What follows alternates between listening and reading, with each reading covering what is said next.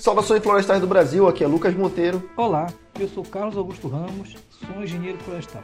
É isso aí, galera. Hoje a gente está trazendo aqui o Carlos Augusto Ramos, cara sensacional aí, blogueiro, youtuber, poeta, engenheiro florestal. O que mais? Tem mais, mais alguma coisa, Carlos? Cara Bom, super eu, talentoso eu, aí. Eu sou um especialista em açaí, em comer açaí.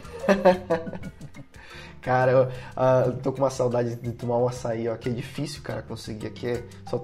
Aqui, aqui tem açaí com guaraná misturado, cara. Não é bacana. Ah, não, não, é, não, é do, não, é, do, puro, não é do puro. não é, cara. Aquele que a gente põe a colher assim e a colher fica em pé. e tu sabes que, é que e tu sabes que hoje, hoje a farinha de Bragança ganhou um certificado nacional de de territorialidade, né? Hoje, então a, uhum. a, farinha de Bragança agora é tombada. Cara, que, que aí pra tomar com açaí é bacana. Pô, sensacional, cara. Eu, eu, conversei recentemente, cara, o último podcast que eu gravei, a gente ainda vai publicar, foi com o Paulo Monteiro, que é da Manioca. Não sei se tu conhece essa empresa. Uhum.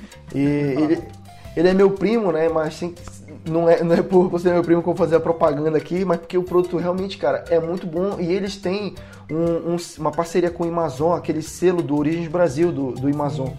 Né? Então todos os produtos deles que, que envolvem é, a, a, comunidade, né, envolvem o extrativismo comunitário, possuem o selo do Origens Brasil, cara. E, e é muito legal, eu tava vendo, ele me apresentou, você escaneia o QR Code do produto e aparece a foto do comunitário, do produtor que, que fez a mandioca, que, que colheu ali o cumaru, é, todos os produtos deles, cara, eu achei, eu achei sensacional.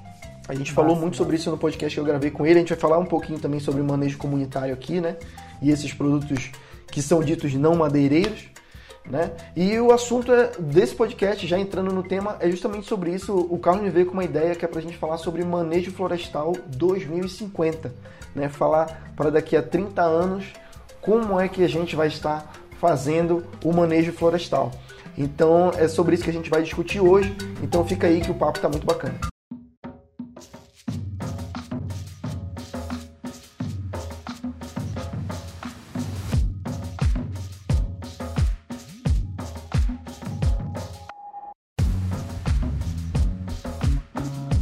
Bom, Carlos, quando a gente começou a conversar sobre esse tema, né, de manejo florestal 2050, eu achei muito bacana e tu me passaste um link de um texto que tu tens no teu blog, né, falando sobre algumas diretrizes, algumas ideias, né, algumas reflexões, é, esse é o termo que tu coloca, né, é, para a gente desenvolver o manejo florestal, né? E coisas que a gente deva pensar, algumas a gente já pensa, né? Mas aqui a gente uhum. deve aprofundar mais um pouco né, para falar sobre, sobre o manejo, como deve ser o manejo para o futuro. Né? A gente estava até conversando aqui sobre, é, antes da gente gravar, a gente tem visto cada vez notícias mais pessimistas né, em relação à exploração madeireira. E aí, quando eu coloco aqui exploração madeireira, propositalmente incluindo o manejo florestal e o desmatamento ilegal, né? a, a exploração madeireira ilegal, que é dessa forma que é colocada na mídia. Né? O, o, grande problema que eu vejo hoje é que não há essa separação por parte da mídia e principalmente por parte das pessoas leigas, as pessoas que não estão envolvidas com, com, com o setor florestal, de entender e separar né? o que, que é, é madeira ilegal, o que, que é manejo florestal, é, o que, que é uma madeira que provém do manejo, mas que por alguma falta de documento, algum erro administrativo, às vezes por, por parte do próprio órgão, falta um documento, aquele documento perde a validade e aquela madeira ela se torna ilegal depois de ter sido feito o manejo florestal. E isso uhum. tem acontecido cada vez mais. É uma situação que hoje, é, já, e eu vou correr risco aqui de datar esse episódio, né? Mas a gente está falando agora aqui no, em meados de maio de 2021 e cada vez mais se fala de uma briga entre a Polícia Federal e o Ministério do Meio Ambiente e, e, e as pessoas trocando farpas de cada lado, né? O, o, ministro Ricardo Salles com a Polícia Federal e o Ministério Público e tudo isso envolvido e eu não vejo os engenheiros florestais falando publicamente sobre isso, né? Isso é um negócio que me preocupa muito, que é, só a gente que não é da área de manejo florestal discutindo esse assunto, né? Então uhum. isso me deixa muito preocupado e, e esse tema veio bem a calhar em relação a isso, né? Da gente falar sobre essas reflexões. Aí eu queria que você falasse um pouco de onde surgiu essa, essa ideia, né, esses conceitos que tu, que tu colocaste nesse texto. Eu vou deixar o, o, o link desse teu texto lá no nosso blog, aqui nesse podcast, para as pessoas verem, mas eu queria que falasse um pouco assim, de onde veio, fizesse um retrospecto aí do que te chegou uhum. a fazer esses pensamentos, a ter, a ter essa linha de pensamento. É, esse, esse chegar no ponto que nós chegamos, né, e hoje é um dia, hoje, dia 19 de maio de 2021, é, ocorreu uma operação da Polícia Federal, né? E chegou até o ministro do Meio Ambiente. Olha só o dia né, e o nosso assunto, como eles, como eles estão muito conectados, né? E a gente já tinha marcado há um tempo, né, cara, esse assunto. E... Sim, sim. Acho que estava esperando a, a operação. Exatamente. Que, que por sinal tem um nome lindo, tem um nome lindo, deixa eu ver se eu recupero aqui. É Aquanduba, uma coisa assim, Aquanduba deixa eu ver se eu. Tá, daqui a pouco eu acho, né? Uhum. Daqui a pouco eu acho. É, eu vi o, o significado, ele é bem. A, a Coanduba. A Coanduba é uma divindade da mitologia dos índios araras que habitam o estado do Pará. E segundo a lenda, se alguém cometesse algum excesso, contrarião das normas, a divindade fazia soar uma pequena flauta, restabelecendo a ordem. Olha que tá. Polícia Federal também é cultura. Na, na carta capital. Hum? Polícia Federal também é cultura. É eu, não, eu não conhecia, não, não sabia disso. Achei interessantíssimo. Muito bem. mas, mas, assim, mas, mas assim é, é, eu, acho que, eu acho que o que nós estamos vendo é uma, uma, uma mudança uma mudança de era, não vou dizer, eu não sei que magnitude, que magnitude nós estamos isso a gente não pode ver o tamanho disso, só o, só o futuro vai poder dizer, mas há realmente algo em transformação. É, eu venho de um trabalho que é de manejo florestal comunitário. Eu acho que foi um dos primeiros, um dos primeiros profissionais da UFRA. Não vou, não vou dizer que foi o primeiro, o segundo e terceiro, mas esteve entre os dez, né? E começaram um trabalho mais concentrado, atuando com comunidade é, da floresta. E assim, eu trabalhava muito com regularização fundiária, porque veja, para fazer manejo, a terra tinha que estar segura, né? para quem vai fazer manejo. E, e isso eu acho que eu acho que foi para mim muito interessante porque eu tive a oportunidade de discutir um assunto muito interessante que está ali entre a regularização fundiária e o manejo da floresta, que é o plano de uso dos recursos naturais. O plano de uso, ou você pode chamar de lei da comunidade, ou você pode chamar de plano de utilização, mas é a regra local de como você vai pescar, como você vai caçar, como você vai plantar e utilizar da floresta, como você vai é, é, tirar madeira, né? ou, ou coletar açaí, etc. Né? Então, essa, essa, essa discussão do plano de uso ela foi ganhando força, ela, ela depois foi incorporada pelos, pelos órgãos ambientais. Né? Hoje em dia, é muito fácil você ter o plano de manejo da unidade, né? o plano de utilização, mas tudo isso vem também, claro que internamente nos órgãos é, é, é, governamentais tinha esse movimento, mas também do lado de fora da sociedade havia uma vontade de dizer o seguinte: a gente quer a terra e a gente está aqui as nossas regras provando como a gente quer usar a terra. Então isso é, eu, eu, eu vivenciei isso, muito legal. E tem cada lei, tem cada lei muito, muito assim, muito curiosa, né? Por exemplo, uh, não pode criar porco solto, né? Porque os porcos soltos eles, eles invadem a roça de um de outro. Ó, oh, se você vai pescar, você você tem que pescar com um matapi numa certa quantidade. O matapi é um, um apetrecho de pesca para pegar camarão. Tem que ter até uma certa quantidade. Então, várias coisas. É, se você vai utilizar, é, vai trabalhar com palmito, você tem que fazer essa extração do palmito já pensando no manejo do açaizal para melhorar a produtividade de frutos. Então, exemplo de regras locais em que as pessoas é, tinham esse trato, esse acordo entre si, né? Esse acordo e, e, respeitando a natureza e a sua capacidade de, de manter essas pessoas. Então, chega agora, 2021, eu pensei assim, cara, o que, que era 30 anos para trás e o que, que é 30 anos para frente? E como a gente pensa muito no caso de manejo florestal que envolve madeira, em ciclos de corte, e os ciclos de corte estão ali variando entre 25 anos e 35 anos, eu pensei assim, cara, como é que tu vai pensar, como é que tu vai estar em 2050 com esse novo ciclo? Com esse novo ciclo. Então, o que nós estamos passando é um ciclo de manejo dos engenheiros e das engenheiras florestais. E, e, e, eu acho que esse é o momento de pensar bastante sobre isso, porque há, há movimentos, há movimentos que eu estou percebendo, por exemplo, da rede Mulher Florestal. Muito importante a rede Mulher Florestal, porque os estudos que eu vi da professora Ruth Almeida da UFRA, né, apontando que no caso da UFRA tem, tem mais é, mulheres no curso de engenharia florestal. E o curso. Isso é verdade. Na, na minha né? turma, na minha turma, se eu não me engano, eram por volta de 30 e, e tipo assim, tinham sete homens, o resto era tudo, tudo meninas, era tudo mulheres. A, a, minha turma, a maioria esmagadora eram mulheres. Então, então essa engenharia florestal, ela, nesse novo ciclo, até 2050, precisa, precisa de uma vez por todas, garantir equidade de gênero. Precisa superar machismo. Porque isso reflete, Lucas, isso tem uma consequência fortíssima de como a gente usa a floresta. De como a gente usa a floresta. Porque é, é, quando eu estou com as comunidades né, e a gente vê que existe a equidade de gênero, as mulheres têm um papel forte, a floresta é utilizada de forma mais múltipla. Ela, ela tem uma ela tende a ser utilizada de maneira múltipla para alimentar, para abrigar, claro, para gerar economia, mas, é, mas assim, ela, ela é aproveitada e ela é melhor repartida.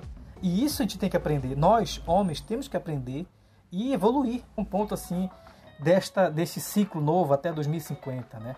Nós, será que em 2050 nós vamos estar avançados realmente em equidade de gênero e no uso múltiplo da floresta, porque acho que uma coisa vai refletir na outra coisa. Isso é uma coisa que a gente observa muito, né? Essa diferença e, e infelizmente isso acontece muito. Eu é, trabalhei bem mais na, na, questão da iniciativa privada, né, com manejo florestal e de todos, todos os manejos florestais privados que eu visitei, é inevitável a gente perceber o quão ele é excludente né, desse ponto de vista de gênero. Porque se você vê até mesmo infraestrutura, por exemplo, para que, quem não sabe, no, no, manejo florestal, principalmente no Pará, né, Carlos, é, são áreas muito distantes da cidade, dos centros urbanos, então você não realmente não consegue ir e voltar no mesmo dia. Então são lugares que você fica em alojamentos, né? É, então você tem um uso comunitário de banheiros, da estrutura de banheiro, de refeitório, de dormitórios. E isso é uma coisa que o manejo precisa se adequar para incluir também as mulheres no manejo florestal, né, que elas possam participar do inventário florestal, do manejo florestal de forma adequada. Né? Eu já fui em diversos manejos em que, em que a situação era bem complicada, assim, desse ponto de vista de alojamento, de infraestrutura, né, de, de banheiros assim. Então, é, esse é um ponto, né? No manejo comunitário, eu imagino que seja um pouco mais tranquilo, né, para fazer essa integração. Seria um bom ponto para de, de, de, partida, né, para começar. É, eu, eu vejo, acho que a tomada de decisão, né, é, é, muitas vezes o engenheiro florestal ele, ele é um, ele participa da tomada de decisão, sim, no, quando ele trabalha na, na área empresarial, mas ele, ele, ele tem uma, digamos assim, um mandato que ele é técnico, né? De mandato técnico. Não que não aconteça comigo, também eu tenho mandatos técnicos. Só que quando nós estamos falando de, de uma discussão que envolve o meio de vida ou os meios de vida das pessoas, a gente acaba saindo um pouco, não sendo apenas um técnico, mas também alguém que vai pensar política pública, né? Como é que elas estão, elas estão relacionadas. Vou dar um exemplo, assim, da, da minha trajetória. Entre 2000 e 2007, 2000 e 2007, eu fui engenheiro florestal para trabalhar com manejo florestal comunitário madeireiro. Bacana, tive uma experiência, trabalhei nas vazas de Gurupá, trabalhei em aprovação de planos de manejo florestais familiares. Foram 194 planos é, em 2002 e mais 58 em 2006, 2000, não, 2006, 2007, né? Então assim, foram vários planos de manejo familiares madeireiros. Mas eu percebi realmente a capacidade da floresta em gerar resultados, e aí falando de tomar decisão, quando eu passei a olhar mais para o açaí, para andiroba, para copaíba, entendeu? A própria madeira, mas olhando isso tudo é, é, é, conjuntamente, né? E, e, e, isso, isso é interessante porque não era mais uma discussão só de engenheiro florestal que vai lá fazer inventário e vai acompanhar a exploração. Não, mas eu tinha que entender como era o mercado de açaí, eu tinha que entender como eram as relações sociais que envolviam Andiroba, envolviam... Olha, vou dar um exemplo aqui, um caso interessante, né? Nós fizemos um plano de manejo florestal de Andiroba, lá no hoje hoje ela é a RDS Itatupambaquiá, a Reserva de Desenvolvimento Sustentável Itatupambaquiá, comunidade São João do Jaburu. E lá é, nós fizemos o inventário florestal e chegamos a um diagnóstico da situação. Olha, a gente não está encontrando mais árvores de andiroba acima de 55 centímetros de diâmetro. O que está acontecendo? É a comunidade, olha, sei o que, né, realmente está derrubando muito e tal. E aí criou-se uma, uma resolução que cada mulher seria 20 árvores. Olha só essa conta. Cada mulher seria responsável por 20 árvores. E realmente elas botaram mesmo nos maridos para não derrubar essas 20 árvores. O resultado disso é que elas começaram a vender óleo de andiroba, óleo de andiroba, semente de andiroba e a andirobeira, que era a terceira espécie mais explorada na região, ela perdia só pro palmulato e papacuúba, né? ela caiu para nono colocado depois de três anos de trabalho. E as pessoas não sentiram efeitos, esse tipo assim, eu larguei uma, uma atividade, mas não senti economicamente essa, a falta dessa atividade, entendeu? E isso é interessante, isso é interessante, porque a gente começa a perceber a espécie, e aí na minha quinta reflexão eu falo sobre isso, de, de a gente começar a perceber aquilo como um bem e um serviço da floresta, um BSF, um BSF Andiroba, um bem e serviço da floresta Copaíba, um BSF Açaí, um BSF Madeira, por que não? E aí esse é um problema que eu acho que a gente precisa superar nesse ciclo que nós iniciamos. Imagina, é, eu acompanho os números do IBGE para a movimentação de madeira em Tora, no município de Portel, onde eu nasci. É, eu nasci no município de Portel. E é, o último levantamento apontou uma movimentação de 205 milhões de reais em um só ano. E quando a gente vai fazer a soma dessas averiguações do IBGE entre 2000 2009 e 2018, nós estamos falando de 1,9 bilhões de reais, bilhões de reais com madeira em tora. Cara, aí, aí vem a pergunta: como um município, um município tão pobre movimenta em um produto quase 2 bilhões de reais e como isso retorna ou não retorna ou não retorna insufici insuficiência para aquele município, né? Então, por isso que neste caso a madeira não é tratada como um bem e um serviço da floresta. E a gente precisa começar a entender que ao tratar como bem e serviço da floresta, nós estamos garantindo nosso emprego. Nós estamos garantindo nosso trabalho engenheiros e engenheiras florestais. É, é, é, é, assim, esse, esse momento que a gente, que a gente passa, aquela fala de restauração, né? A, a, a FAO está apontando, é, é, temos que vir com tudo para a década da restauração. E ao mesmo tempo dessa década da restauração, nós precisamos entender cada, cada valor, né? largar um pouco o preço das coisas e começar a perceber o valor das coisas, o valor de um piquiá, por exemplo, uma árvore de piquiá, o valor que tem sendo madeira, mas também sendo fruto que alimenta os animais da floresta, sendo fruto que alimenta é, as pessoas que também comem o fruto do piquiá e que sombreia e que tem várias, várias relações ecossistêmicas. Eu fico olhando, às vezes, eu fico olhando uma árvore. Para para ver uma árvore. Acho que todo engenheiro, engenheiro florestal, de vez em quando tem que parar e olhar uma árvore. O que tem ali de bichinho, formiga, né? Para é, é, trepadeira, é, é samambaia. é muita coisa. Cada árvore é é um, um, um, um, mini ecossistema. É um ecossistema inteiro, né? Sim. Sim. Então tu imagina isso derrubado e mais derrubado e, e assim me incomoda, me incomoda essa, essa essa cultura que é uma, vou falar uma coisa pesada, entendo. Eu também preciso de madeira. Eu também preciso de madeira, claro. Minha casa tem elementos de madeira, porta e tudo mais. Só que a gente não pode cultuar tanto a morte.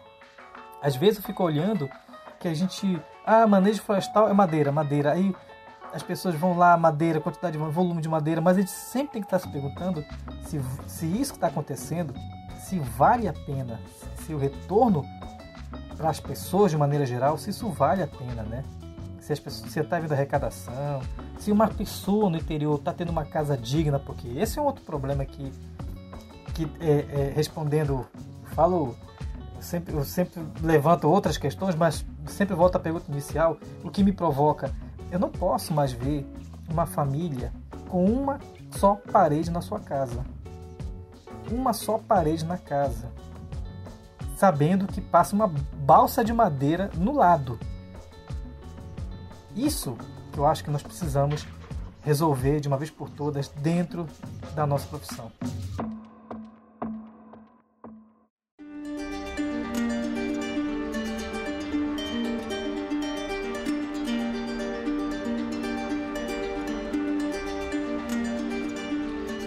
Eu, eu achei muito interessante é, essa reflexão que fizesse em colocar e, não, e não separar produtos florestais madeireiros, produtos florestais não madeireiros, né? E colocar tudo num grande grupo de produtos florestais, porque eu acho que isso realmente é o que agrega o valor à floresta e traz esse entendimento de que realmente não é só madeira que dá dinheiro, né? Porque eu acho que a ideia que muitas pessoas têm, e isso eu já ouvi de engenheiros florestais, é que esses produtos florestais não madeireiros, que são os cipós, as sementes, os óleos, os extrativos, enfim, a, ca a casca da árvore, uhum. né, folha, fruto. Uhum.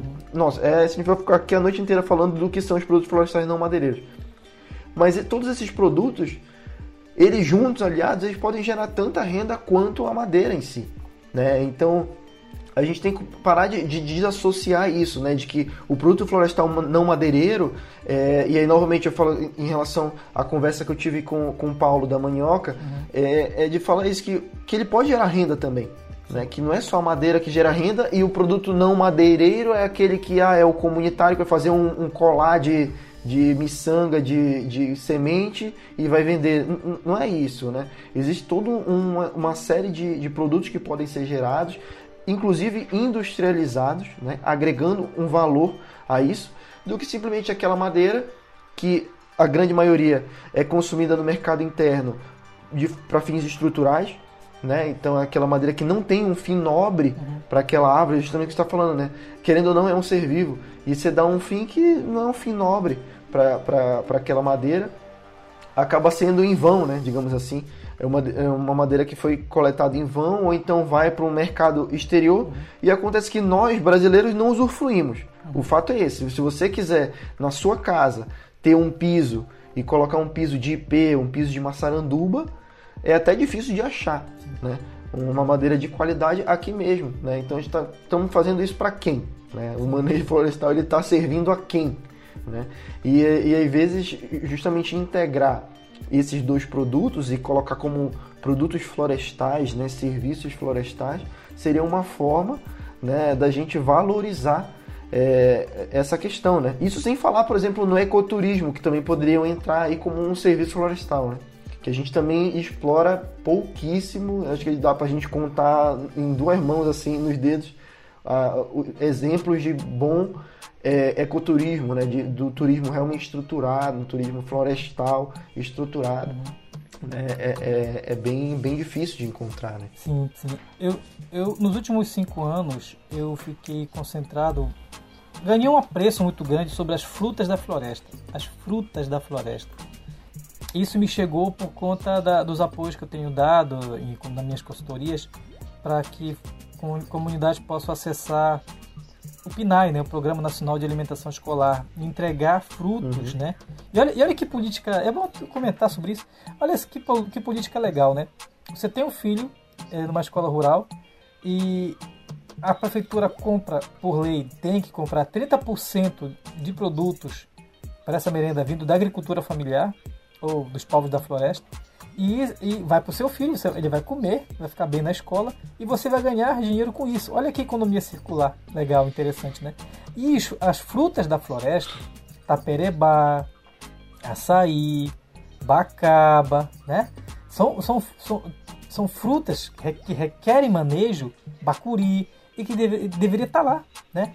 Você com o giro florestal atuando para que cada vez mais tenha mais frutas chegando à merenda. Por isso que eu, eu, acho que é interessante a, a, abertura dessas frentes, que vai nos trazer com certeza um novo ciclo, esse manejo 2050, as frutas da floresta. É, é realmente, cara, é, é, é, um negócio assim que precisa ser mais explorado, né? A gente só, principalmente quem, quem é da Amazônia sabe é, que você tem aquelas frutas, obviamente, são incríveis, maravilhosas, mas você fala em fruta da Amazônia, você pensa no cupuaçu, no bacuri, uhum. né, no açaí, obviamente, mas pô, existe uma infinidade de, de, de, espécies né, que a gente pode explorar, é, no bom sentido, explorar é, principalmente essa questão da agricultura familiar, né, da, da merenda escolar, Nossa. que precisa, não, não bota só o arroz e o feijão, por exemplo, né, o taperebá, Nossa, etc. produtivo demais taperebá. A, a minha avó tinha uma casa, ainda tem, a família ainda tem essa casa no, em Oteiro, no município de Outeiro, que tinha um taperebazeiro, cara, gigante, assim, tomava conta do quintal inteiro, por cima do telhado da casa, assim, ficava aquele tapete de, de taperebá, cara, uhum. uma, uma, lembrança que eu tenho bem da minha infância, assim, do, do taperebá. Castanha, né? Castanha. A, a castanha do Pará, que tem um esquema de castanha do Brasil, uhum. né? castanha brasileira, mas é a castanha do Pará que a gente conhece, também tem um valor agregado muito grande, né? E a castanheira é a única coisa que, que tem para ela, né? Porque ela é, é protegida, uma espécie protegida, é proibido o corte da castanheira. Então o que, o que resta para ela é a, a, o manejo da, da castanha, né? E, enfim, com um valor agregado muito grande, que também é muito consumido, agora está tá bastante em foco também né, na culinária. A castanha do Pará. É, e, e, e, tem um potencial muito grande. E eu, eu acho, é, eu acho, Lucas, que tudo isso requer uma, uma, uma nova formação para a gente. Alguns elementos que não estão na, na, nos conteúdos programáticos eles precisam estar mais presentes. Vou dar um exemplo aqui. Não vou nem entrar na, na, no tema regularização fundiária, porque realmente alguém pode dizer, não, mas não é da nossa alçada realmente. Mas, por exemplo, uhum. entender territórios florestais, territórios comunitários, territórios que têm floresta, protocolos de consulta prévia, livre, informada, né? São elementos que têm que estar na nossa formação, né? Precisa ser bem entendido dessas regras, de, desse direito internacional, né? Daquilo que a gente... Imagina, todo mundo está discutindo, ah, vamos fazer agora é, vamos discutir o mercado de carbono, mercado, mas esse mercado de carbono ele tem que ser novamente para todos. Ele não pode ser mais um elemento especulativo. Ele não pode ser, ter o uhum. mesmo tratamento que a madeira é.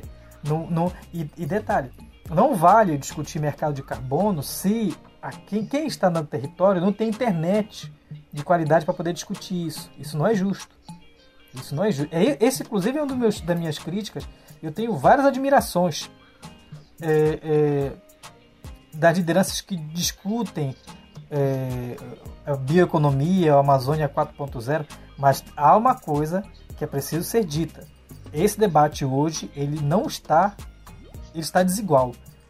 Ele está desequilibrado, porque as pessoas que têm legitimidade para discutir isso, elas não têm a oportunidade de ter suas vozes bem entendidas.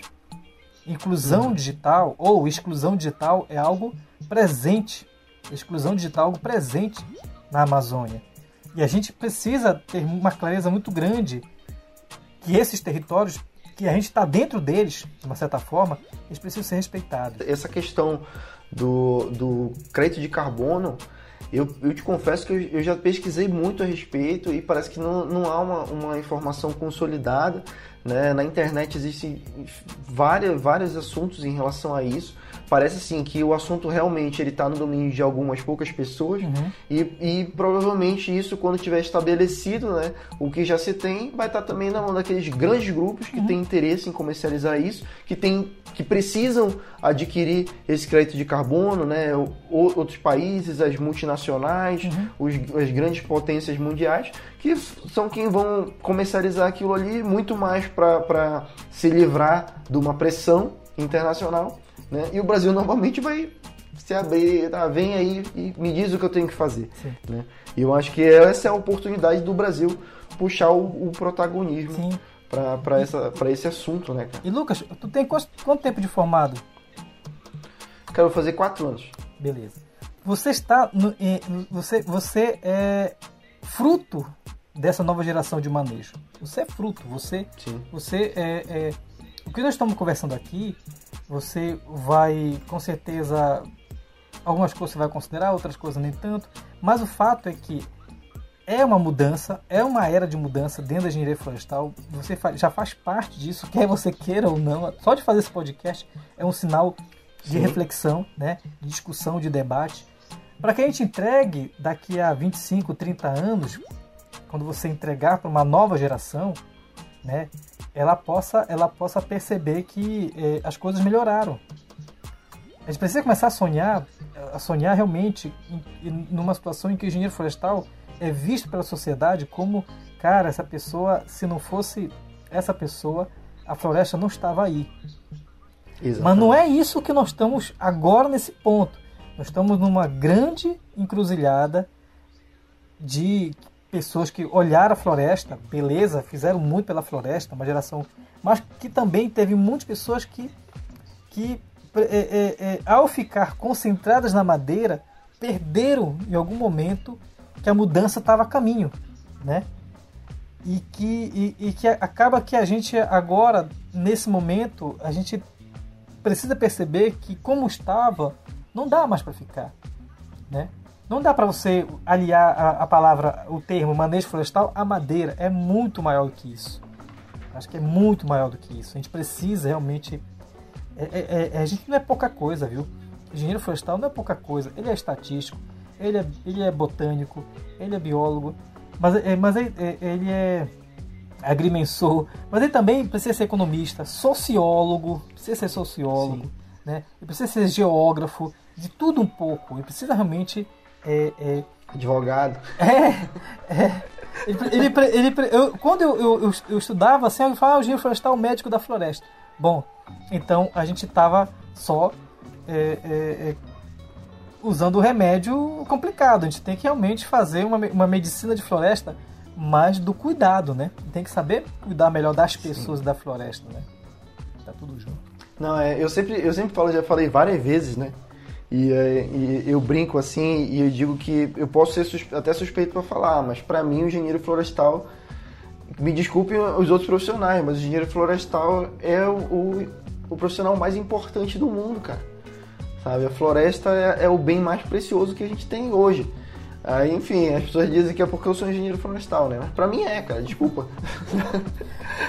desculpa, pra mim é, cara. A floresta, ela tá com base em tudo. Você vai dizer assim, ah, a água é o mais importante pro ser humano sobreviver. Eu digo, tá, mas se não tiver floresta, me desculpa, mas vai cagar o, o ciclo hidrológico inteiro. ah, mas e a comida? Também, se não tem floresta, também não tem comida. Então, tipo assim, tudo que. qualquer argumento, se você é um engenheiro florestal, cara, qualquer argumento que a pessoa possa ter aí pra. Pra você vai poder dizer que a engenharia florestal é, é sim a profissão mais importante. É claro que é uma brincadeira, né? É, enfim, existem diversas profissões e, e todas têm o seu grau de importância, né? É.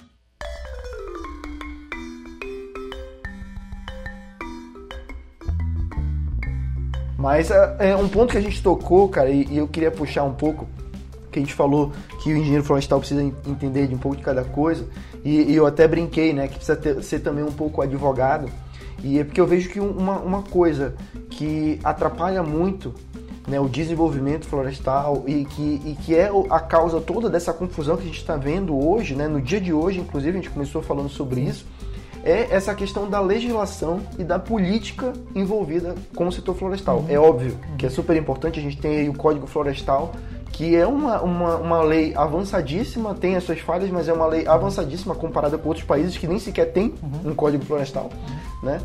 É, e aí tu tocaste num assunto no, no, teu, no teu texto falando sobre uma questão que eu já tinha pensado a respeito, que é sobre essa questão das UPAs únicas, uhum. a gente entra numa parte um pouco mais técnica, uhum né, sobre manejo florestal, mas é a questão da unidade de produção anual, né, Sim. das UPAs, em que tu sugeres que os manejos florestais em, em, áreas de comunidade não tenham ou UPA única ou UPA ou poucas UPAs, né?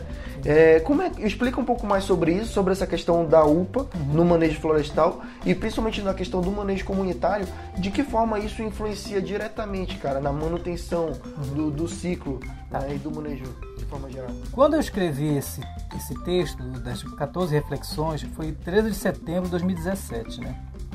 2017. E eu estava é, inspirado, bem ou mal inspirado, por algumas experiências de relação entre empresas comunidades, em que a empresa ela é, era uma, era uma região que tem várias comunidades. Eu vou, vou falar a modalidade aqui, era um título quilombola, né? Então tinha várias comunidades e nessa relação da empresa, ela, a empresa utilizou cada comunidade como se fosse uma UPA. Então, olha só, do ponto de vista do manejo, cada UPA, né, de cada UPA é, era uma comunidade. Mas do ponto de vista da, da comunidade, ela estava sendo tendo a exploração ali e o estoque florestal só ia ser visto naquela comunidade depois de 30 anos. Consegue entender o raciocínio? Então o que acontece? Aquele jovem que tinha 15 anos, ele iria ficar, ele vai ficar 30 anos, toda a sua vida adulta, seu auge econômico, sem ter aquele estoque de madeira. Ele começou com 15 anos e ele só vai ver isso aos 45 anos, em idade e que já não tem as mesmas forças de quando ele tinha, teria. Se duvidar, nem tá lá mais naquela área, né? Nem tá lá mais naquela área, então assim. Provavelmente já foi embora. Então a UPA única por si só, ela é uma, uma atividade que ela não tem comprometimento com, com, com o futuro daquela floresta, né? E quando é numa comunidade, aí não é só com a floresta, é também com a juventude que está lá, a geração que está lá. Por isso que eu questiono, não pode ter UPA única em áreas comunitárias. Agora olha só, eu fiz uma nota técnica para o Instituto Internacional do Brasil, o IEB, é, que vai ser apresentado para o Observatório do Manejo Comunitário. Vou só adiantar um número aqui. Eu, eu fiz uma pesquisa é, dentro do, do Sinlan, da SEMAS, é, quantas AUTEFs tinham sido aprovadas com o nome associação ou o nome comunidade ou o nome cooperativa. Então fiz essa, essa pesquisa eu achei 54, 54 altefs nesse, nesse universo que existia da palavra da pesquisa, né? Envolvendo associação, comunidade comunitária, a SOC, que seria a abreviação de, de associação, e cooperativa. E aí eu achei 54. Desses 54 que eu pesquisei, 23 tinham características de UPA única ou UPA de até 3 anos. Entendeu? Ou seja, ou seja, são comunidades que apostou em um ano só aquela exploração de madeira com uma intensidade daquele que chama de manejo florestal pleno, né? Só que isso tem rebatimento nas pessoas. Isso tem rebatimento na, na geração que está ali. E isso me preocupa. Quando eu fiz o texto de 2017, eu não tinha esses números. E agora eu estou esperando a mobilização do IEB para fazer um seminário sobre isso, né? Mas uma das coisas que eu já adianto aqui é que me preocupa muito ainda aprovarem planos ou licenciar a atividade madeireira no sentido de ser uma só UPA. E isso é pesado demais para uma comunidade. É, é, pesado. E nós estamos falando de dinheiro. Aquele dinheiro que o cara pegou e aí daqui a pouco não tem mais. E, e, teoricamente, né, Carlos, essas comunidades elas têm que ser envolvidas, no caso de um plano de manejo comunitário, a comunidade tem que estar tá envolvida, estar tá inserida diretamente, tanto nas tomadas de decisões Sim. quanto no manejo propriamente dito. E a gente sabe que na prática, muitas vezes não é isso que acontece. Né? É feita uma parceria com uma empresa para fazer aquela extração e às vezes a comunidade não está inserida, né? É, é, quase que uma coisa de, de papel ali. E que, não, e que não leva, às vezes, o CNPJ da empresa, sai o CNPJ da associação. Isso. Agora tu imagina, exato. Tu imagina, uma... Blinda, blinda todo quem, quem realmente está fazendo o manejo, está fazendo a exploração ali, e, e aqui eu não quero fazer julgamento nada, porque às vezes até real, realmente a pessoa faz, a empresa faz um manejo adequado, né?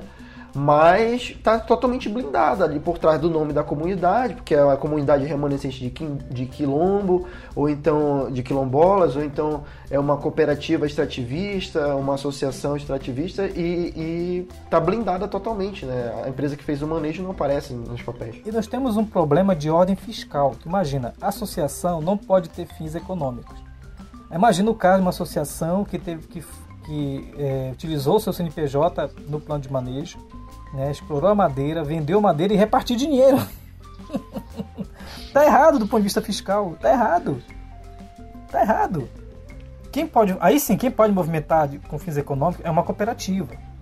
Né? Uma cooperativa pode, mas algumas associações têm feito isso sem se tocarem que isso pode ter uma consequência tributária. E a Receita Federal, ela, quando bate, bate pesado, entendeu? Então, isso saber, são, né? são, elementos que a, a, a, a, gente que trabalha com floresta e que trata constituições, a gente precisa entender melhor essas institucionalidades, né? Nós precisamos aprender melhor isso dentro. É, se, o ideal seria dentro da, no, da nossa universidade, mas se não, que a gente realmente tenha e sempre escute advogados, né, para a gente aprender também e poder dar um conselho como esse. Você, associação está vendendo madeira e repartindo dinheiro, cuidado com as consequências fiscais. Às vezes a associação não sabe, né? É. Ela recebe aquele, pô, vamos fazer essa parceria, vamos movimentar aqui, vocês vão crescer, cada um vai receber um quinhão e tal. O que, que a associação vai dizer? Não, né? Sem ter o conhecimento, é óbvio que eles vão aceitar. Né? É. Então, realmente, realmente é, é, é, preocupante, é uma situação que a gente tem que pensar. É, vocês que estão ouvindo a, a gente, né? É, os engenheiros florestais aí, principalmente o pessoal que está na academia, a gente tem um público muito grande, Carlos, de estudantes de engenharia florestal. Uhum. Né? A maioria do nosso público são de estudantes, então atentem para essa situação, estudem a legislação florestal. É muito importante aprender inventário, é muito importante aprender a usar Excel, aprender a usar SIG, AutoCAD, é, QGIS, é muito importante. Mas estudem também a parte da legislação. Isso. Para vocês entenderem esses pormenores, porque quando vocês se depararem com essas situações, você já vai conseguir fazer o raciocínio e entender logo de cara, a, a, a perceber é, o que está por trás né, dessas ações. Né, Eu vou até a, a, contribuir com, sua, com seu aconselhamento. Estude a Lei de Terra do Estado do Pará, a nova Lei de Terra. Estude o Estatuto da Terra. Estude a Convenção 69 da OIT. São elementos que ajudam muito a, a, os engenheiros florestais a não terem dor de, dor de cabeça, né? Porque você acaba entendendo, eu sempre, eu sempre escuto isso, ah, porque o, o, o, uh, o estado do Pará é uma bagunça fundiária, uma bagunça fundiária. Mas olha, deixa eu falar uma coisa para ti, mas isso eu vou só adiantar, talvez seja um outro assunto para outro momento. Até vinha bem, mas chegou um elemento chamado Cadastro Ambiental Rural Autodeclaratório que voltou a bagunçar regiões inteiras, como aqui eu atuo, que é o Marajó. Impressionante a corrida pelo cadastro ambiental rural. E como esse, muitas vezes utilizando de má fé, como isso causou conflitos. Né? A gente tenta, com as instituições, diminuir isso, mas olha, eu trabalho. Significa dizer que a gente precisa estar é, muito atento sobre os direitos de quem está na floresta. Né? Sim, é. Realmente esse é um tema que a gente pode até já começar a combinar para falar sobre o cadastro ambiental rural, porque é, é muita coisa para se falar a respeito. O fato dele ser autodeclaratório, realmente, de, desde o início, né? Eu, eu via muita gente falando assim: olha, ele ser autodeclaratório não é ser feito de qualquer jeito. Uhum. Né? E para muitas pessoas, ah, é autodeclaratório. Ah, então é tranquilo vai passar, ninguém vai ver, né? E o que a gente vê, e, e é muito fácil, você entra no, no, no, site, eu acho que é car.gov.br, se eu não me engano, é bem simples o site, você pode entrar lá, tem um mapa do Brasil, Sim. pode fazer isso agora. Você, quando acabar de ver esse vídeo esse, e ouvir esse podcast, vai no site do CAR, do governo federal, pega o mapa do Brasil e vai dando o zoom nas regiões, e você vai ver a, a quantidade de sobreposição das áreas, dos terrenos, que é inacreditável. Às vezes é um por cima do outro, Sim. às vezes o cara fez o car errado, aí ele vai e faz outro por cima. Ele nem sequer retifica aquele, ele faz outro por cima e fica por cima da área, o terreno do vizinho invadindo do outro vizinho.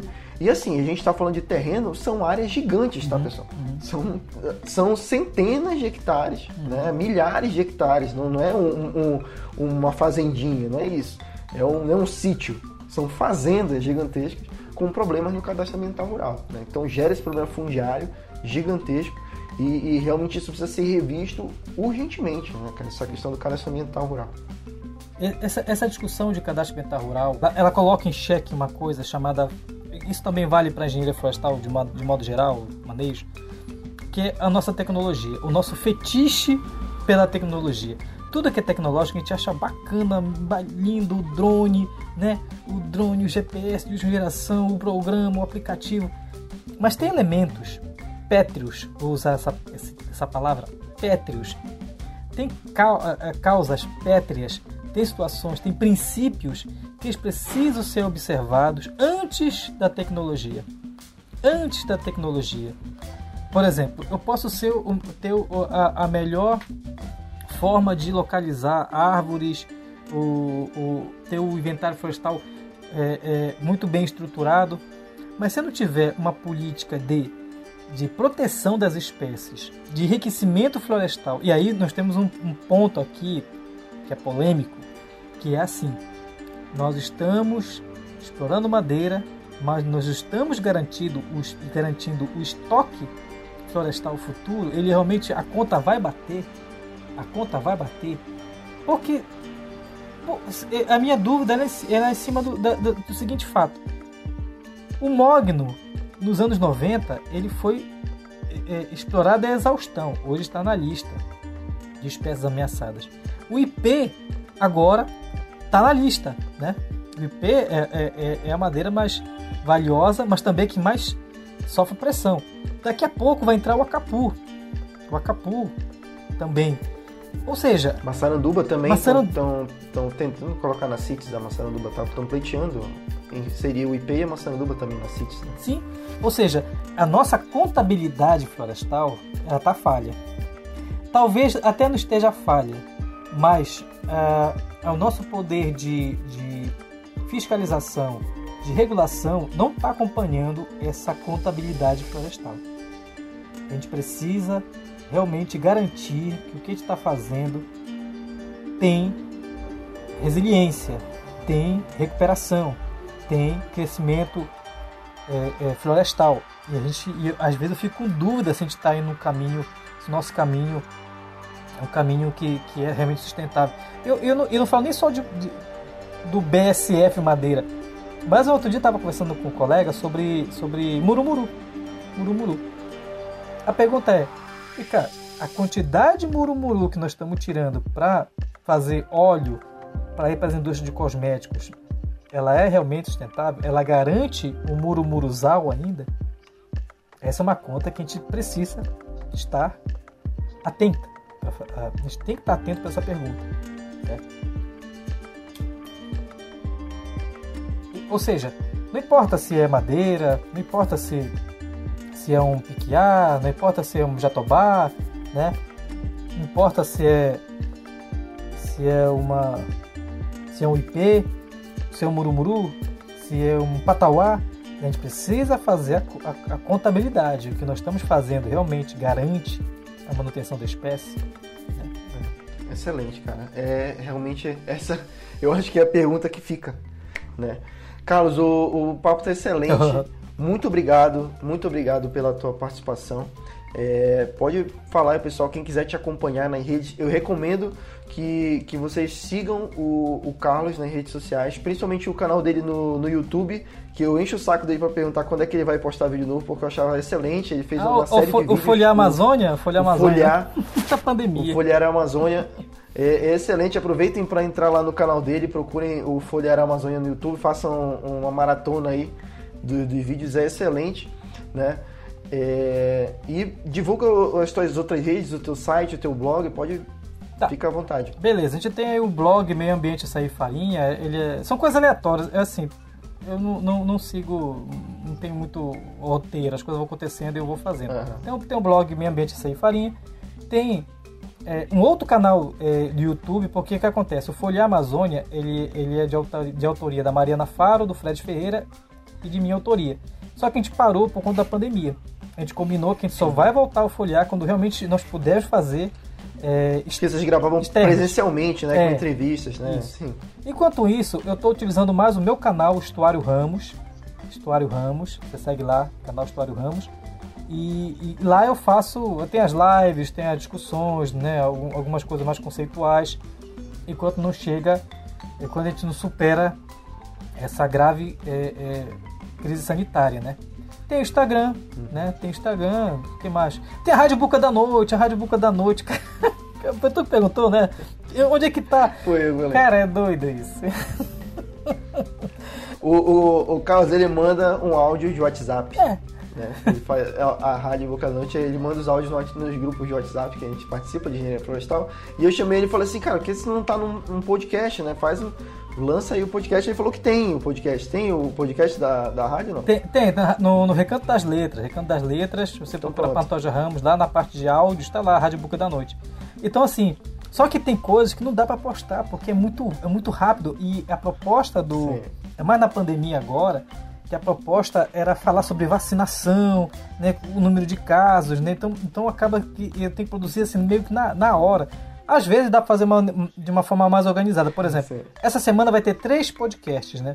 Um sobre PNAE, vou até vou até mandar para ti, vou mandar para ti, é, sobre é, o Programa Nacional de Alimentação Escolar, que foi a Júcia Magalhães que fez o áudio. Vai ter um sobre o, tem, o tremor no Marajó, o terremoto no Marajó. Eu ouvi, Cara, eu pensei que era, que era fake news isso aí, mas foi verdade mesmo. Foi, então, a Kerly Jardim, que é geógrafa, ela vai explicar direitinho o que aconteceu. Acho que deve lançar ali Legal. pelo sábado. E tem uma também, outra também, que é do Bruno, do Bruno lá de Portel. Ele está fazendo um estudo sobre é, a exploração é, sexual de crianças no Marajó, esse crime né, hediondo. E ele fez agora é, é uhum. eu, a, a dissertação de mestrado dele, então ele fez um resumo para a gente. Eu também vou colocar no ar. Então, assim, são coisas que vão acontecendo. Não tem uma. Ah, vamos fazer o Rádio Boca da Noite, tá tudo programado. Não. As coisas vão acontecendo sim. e a gente vai fazendo. Então, assim, eu decidi. Ah, sim, tem também o, lá no TikTok, o, o, eu tô no História Ramos TikTok, eu tenho um personagem que é o Floresteiro Mascarado, né? É o Floresteiro. Ah, é o Floresteiro Mascarado. Eu vou te mandar os vídeos. Eu vou te mandar e tu, e tu compartilha com a galera aí. É ah. o Floresteiro Mascarado, né?